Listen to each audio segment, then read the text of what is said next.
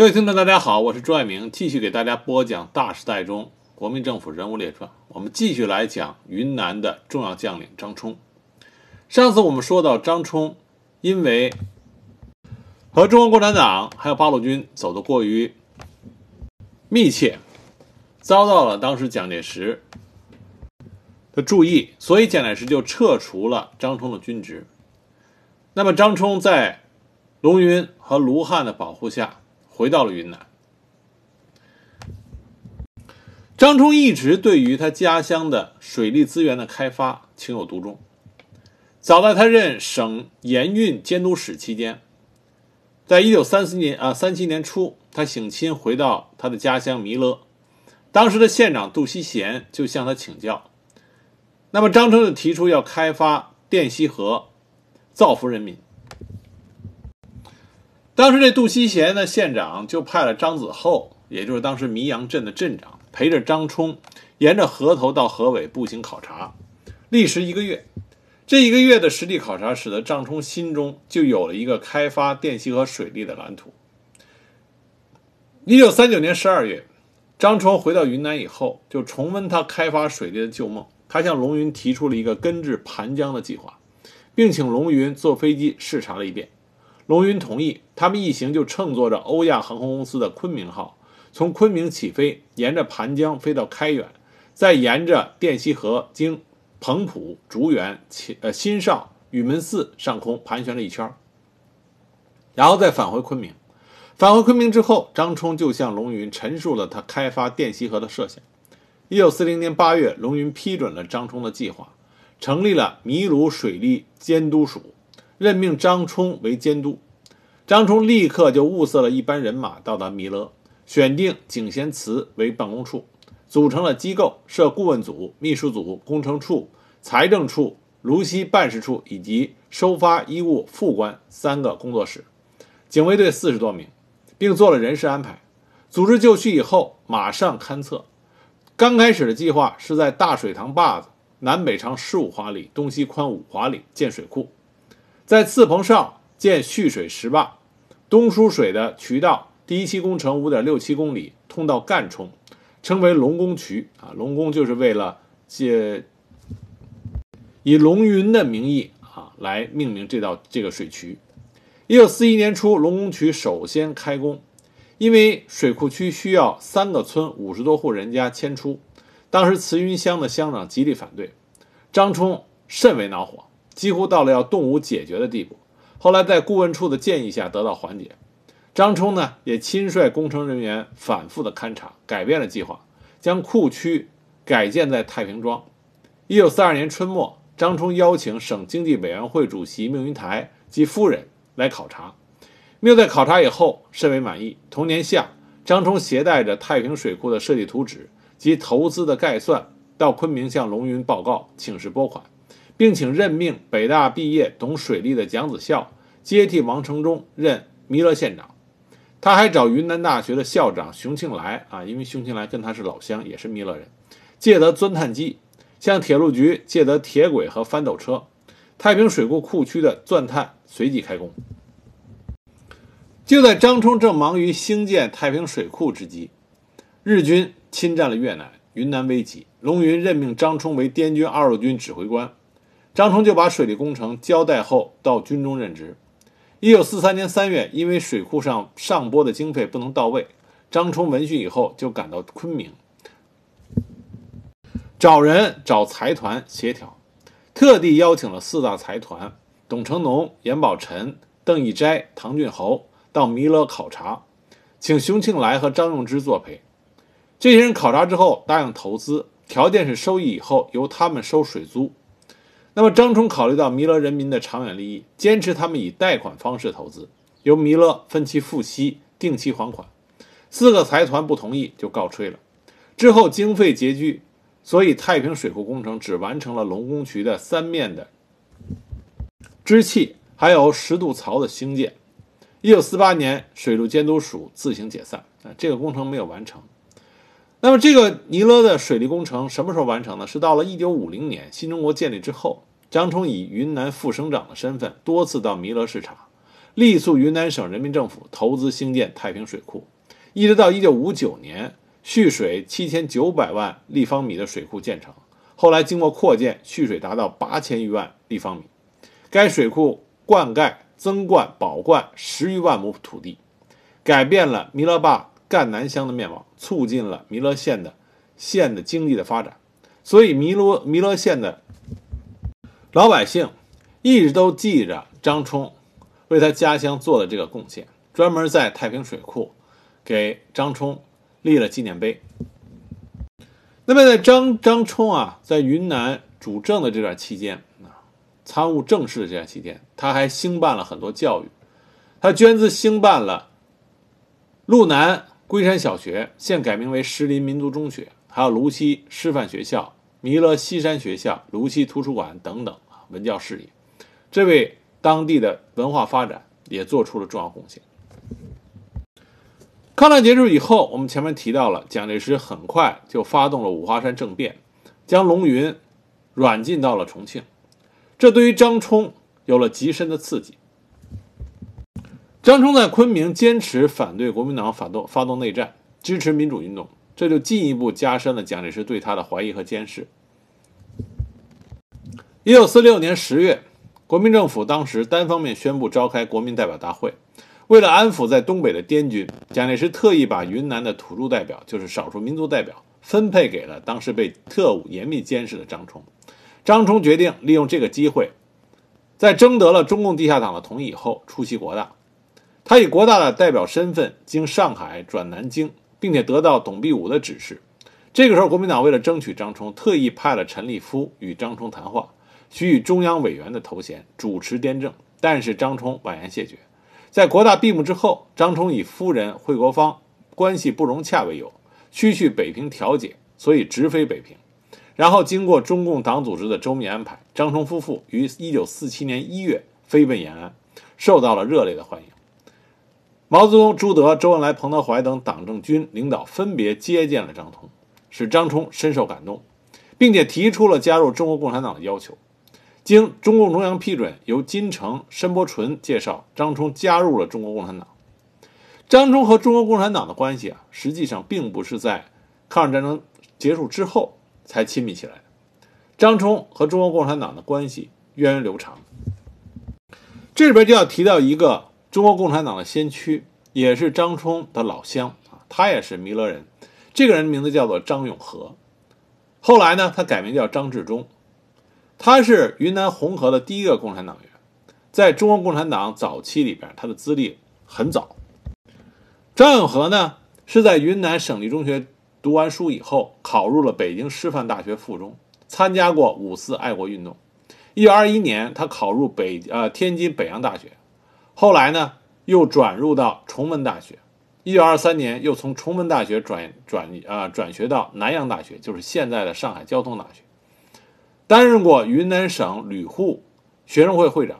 一九二四年，他加入中国社会主义青年团。一九二五年转为中共党员啊，是中一九二五年的老党员。张永和的资格很老，他是谁的入党介绍人呢？他是陆定一的。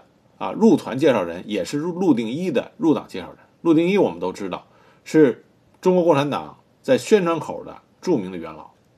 那么他的入党介绍人是这个张永和。一九二六年初，张永和离开学校以后，先后任共青团上海法南区团部委书记、中共上海法南区部委书记。一九二七年二月九日。张永和被选为周恩来、赵世炎等七人组成的江浙组织问题委员会委员。他积极参与领导了上海工人第三次武装起义，组织了十余人的武工队。这个武工队是后来中共特科打狗队啊，就是中共红队的发展基础。后来，张永和遭到流氓的绑架，送交到巡捕房关押，经王若飞等人的营救获释。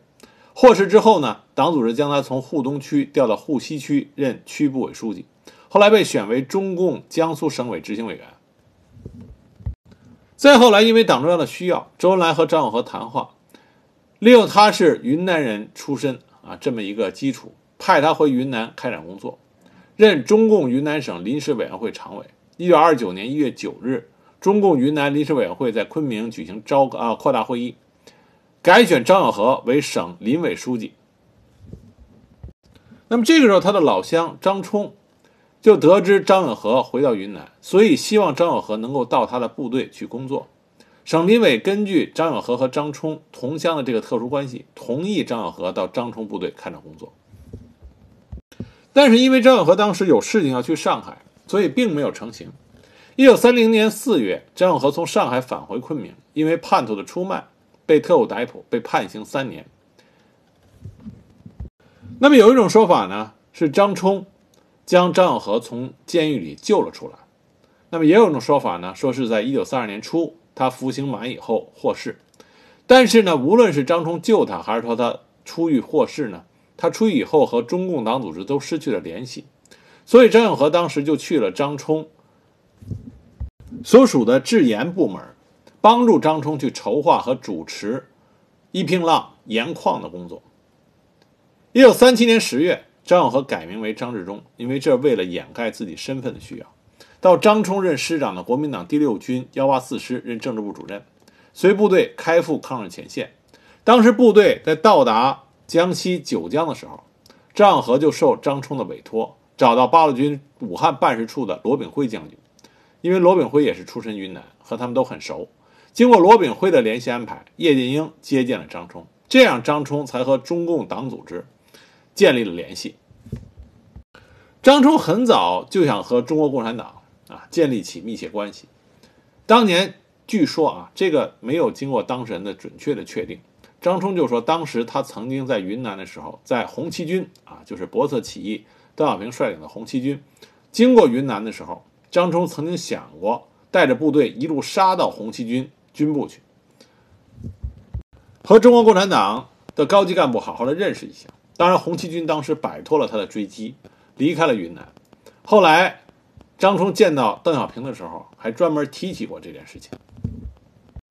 那么，在抗日战争期间，张治中和中国共产党虽然重新建立了联系，但他并没有恢复他的党籍啊。至于其中原因，啊，现在没有资料可以明确的显示出是因为什么原因。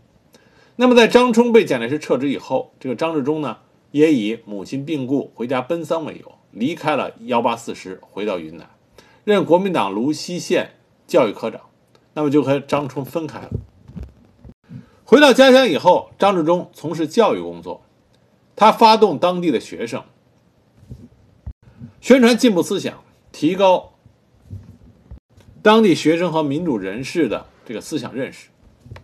因为张冲大力的支持，所以张治中在家乡在工作上取得了很大进展。到了1944年，在张冲的推荐下，张治中任云南省省立泸西师范学校的校长。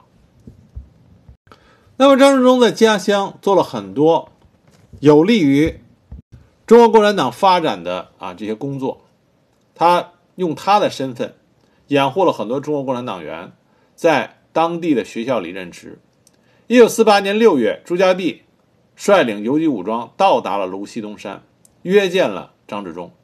张治中当时提出要跟部队一起走，但是朱家弼希望他继续留下来发动群众工作，因为毕竟他已经跟党失去联系很多年啊。表面上的身份是属于民主人士，这有利于张治中开展工作。一直到一九四九年一月，中共桂滇前边区党委才批准张治中重新加入中国共产党。但是张治中后来的一些经历呢，现在我没有办法查到详细的史料，不知道在他和党组之间到时发生了什么样的关系。因为一九五零年，他被调到曲靖专署做秘书工作，之后到省委党校学习，学习期间被停职党籍。一九五二年调昆明公校工作。文化大革命期间，张治中遭受到了迫害。当时康生专门点名张治中，说他是四一二反革命事变之后叛变党组织的典型，当时被点了名，所以遭受到了比较严格的审查和迫害。一直到一九八五年三月十二日，经中共云南省委组织部的批准，才恢复了张治中一九二五年入党的党龄啊，就才从一九二五年开始计算他的党龄。所以说，在张治中的身上有太多的谜团。也许有的朋友可以进一步的去发掘史料，可以搞清楚张治中和中国共产党党组之间的关系到底发生了什么样的事情。这个不是张治中身上的特例。如果有兴趣的朋友，可以了解一下中国共产党的党史。有太多的早期的中国共产党员，在四一二反革命事变之后，由于种种原因和党组织失去了联系。这种客观情况也使得这些早期的共产党员后来的人生道路变得极为的曲折，并且导致了很多不同的结局。那有朋友有兴趣的朋友呢，可以进一步去查找史料，进一步了解。我们再回来说张冲，张冲加入中国共产党以后，很快就被派到了东北前线，担任东北人民解放军总部高级参议、松江省人民政府副主席等职。其实他最主要的任务就是要策反在东北的滇军第六十军和九十三军，因为这两支部队不仅仅是滇军的主力，而且也是东北国军的主力。能征善战，那么张冲呢，就以滇军老前辈、老上级的关系，多次写信给曾泽生啊，六十军军长曾泽生，指出滇军的危机处境和唯一出路，劝他们适时的采取起义的行动。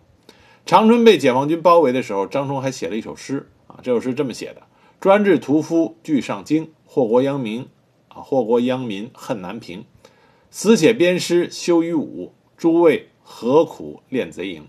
然后连同自己的照片，用宣传弹射入长城城啊，长春城，对于瓦解六十军将士的士气起了积极的作用。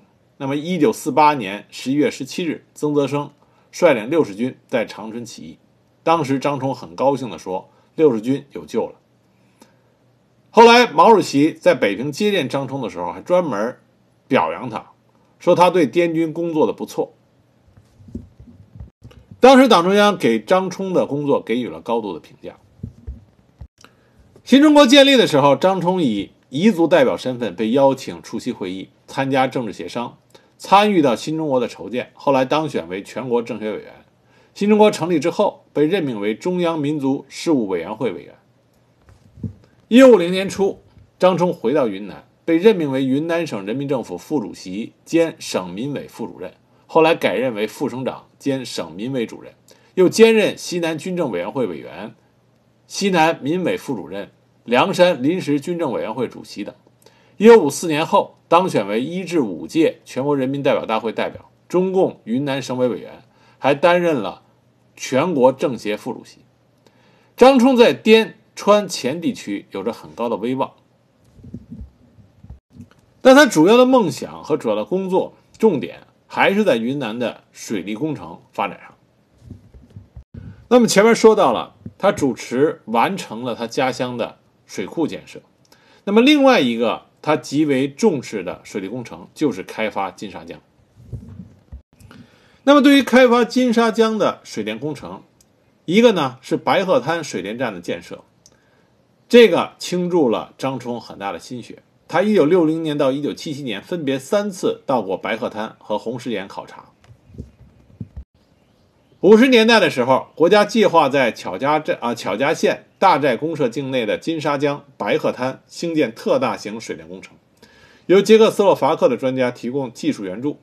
一九五九年六月，捷克斯洛伐克专家组和国内选调的专家组到巧家县勘察，为白鹤滩水电站选址。同年十一月。昆明水电设计院的勘察队进驻白鹤滩钻探，开展前期工作。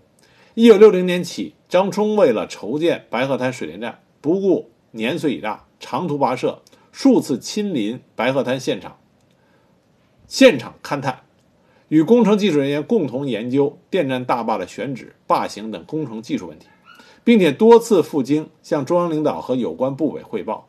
为了争取白鹤滩水电站早日上马建设。奔走呼吁。虽然后来因为各种因素的影响，张冲生前没有能够看到白鹤滩水电站建设上马，但是他这种鞠躬尽瘁、死而后已的精神，啊，心系民生的精神，还是令人崇敬的。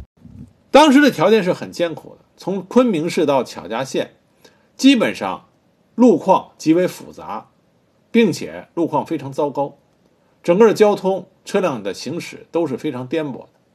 那么张冲年纪很大，但是他丝毫没有畏惧这些艰苦，一路之上可以算得上是风餐露宿，就是为了能够真正的到现场去，亲自看看这个水电工程现场的状况，这样才能对选址罢行有着第一手的资料。一九六一年，国民经济调整，白鹤滩水电站前期工程停止，钻探队撤出。那么到了一九六五年，白鹤滩水电站建设列入国家的第三个五年计划，张冲又看到了希望。一九六六年五月，他陪同国家水电部、交通部、四川省的负责同志，率领着滇川两省的水电厅长、交通厅长以及有关专家数十人，再一次去了巧家县，再次进行现场的踏勘评估。但很可惜，在这之后，电站的项目再次被搁置。白鹤滩水电站啊，一直是张冲心里的一个没能实现的愿望。一直到二零二一年，白鹤滩水电站才全面发电。它是金沙江下游四个水电梯级的第二个梯级电站。在张冲离开人世多年之后，他的这个梦想终于实现了。现在，白鹤滩水电站是我国能源建设中解决华中、华东地区能源短缺、改善能源结构、实施西电东送战略部署中的骨干工程之一。那么，张冲另外一个着眼点就是虎跳峡，他曾经九次穿越险峻的虎跳峡，对于开发金沙江提出了积极的建议。他形成了一个采用定向大爆破建筑特高特厚堆聚坝。建造巨型水利枢纽的设想。当时他提出的这个设想有五大特点：不轻击，不做防渗体，不导流，不泄洪或少泄洪，不怕地震和空袭，投资少，效益低。经过细致的实地考察以后，张冲提出的是从金沙江的虎跳峡筑坝蓄水，从石鼓附近向南开挖渠道，将金沙水、金沙江水自流引入洱海。经滇洱人工运河，再引水进入滇池。为此，他亲自到国家科委和水利部等部门反映意见，向中央主管提领导汇报，引起了各方面的重重视。一九六零年，长江流域规划办公室提出将金沙江调水入滇，作为金沙江流域的开发任务之一。张冲在他生前曾经多次说过，将来将来云南能对国家做出最大贡献的还是水。如果能集中力量搞一个虎跳峡的水利水电枢纽工程，说不定可以把金沙江水引到滇池，这样就可以使云南的穷困干旱面貌大为改观。一九七八年四月，张冲第九次到虎跳峡考察，不久第十次到四川渡口，就是现在的攀枝花市考察，想为攀枝花找一个理想的水利发电站站址。但就在这次考察中，他病倒了，被送回北京治疗。结果确诊为癌症晚期。一九八零年十月三十日，张冲与世长辞，享年是八十岁。他的遗愿就是将他的骨灰撒在虎跳峡。他的梦想呢，正在云南、四川政府和人民的大力的支持和努力下变为现实。那为了铭记张冲对虎跳峡水利事业的关心和重视，一九八八年十月一日。在香格里拉啊，香格里拉流过来的说德冈河与金沙江的交汇口处，香格里拉县的人民政府树立了一块带有飞虎雕像的大理石纪念碑——虎跳峡纪念碑。碑文里边最后就说：“解放前行人稀少，解放后人民政府为了加速开发水利资源，对虎跳峡做了全面勘察。全国政协副主席张冲生前为了开发虎跳峡的水利资源。”先后九次亲临实地视察，逝世后又遵照他的遗愿，将其骨灰撒于峡谷，以利后人。此举使沿江人民深受鼓舞。这是对张冲在他生前为了开发金沙江、为了开发虎跳峡所做出的那些努力贡献的一个极高的评价和承认。在张冲逝世，他的追悼会上有一副挽联，是这么写的：“国士无双，斯人不在。”下联是“九原可作，万里相招”。张冲的一生呢，透露着他对云南、他的家乡的热爱，也有他作为一个军人对他家乡、对这个国家，勇于承担责任的这个担当。他的一生里边啊，并没有太多的啊政治上的思考、筹划、选择。他其实想的很简单，他觉得什么是正确的，他就勇敢的去选择。最后落在实处，都是为了自己的家乡和人民的福祉。这为什么在新中国建立之后，他将巨大的精力都放在了云南的建设，尤其是水利工程的建设？他的这种做法，还是给他家乡的人民带来了不小的福祉。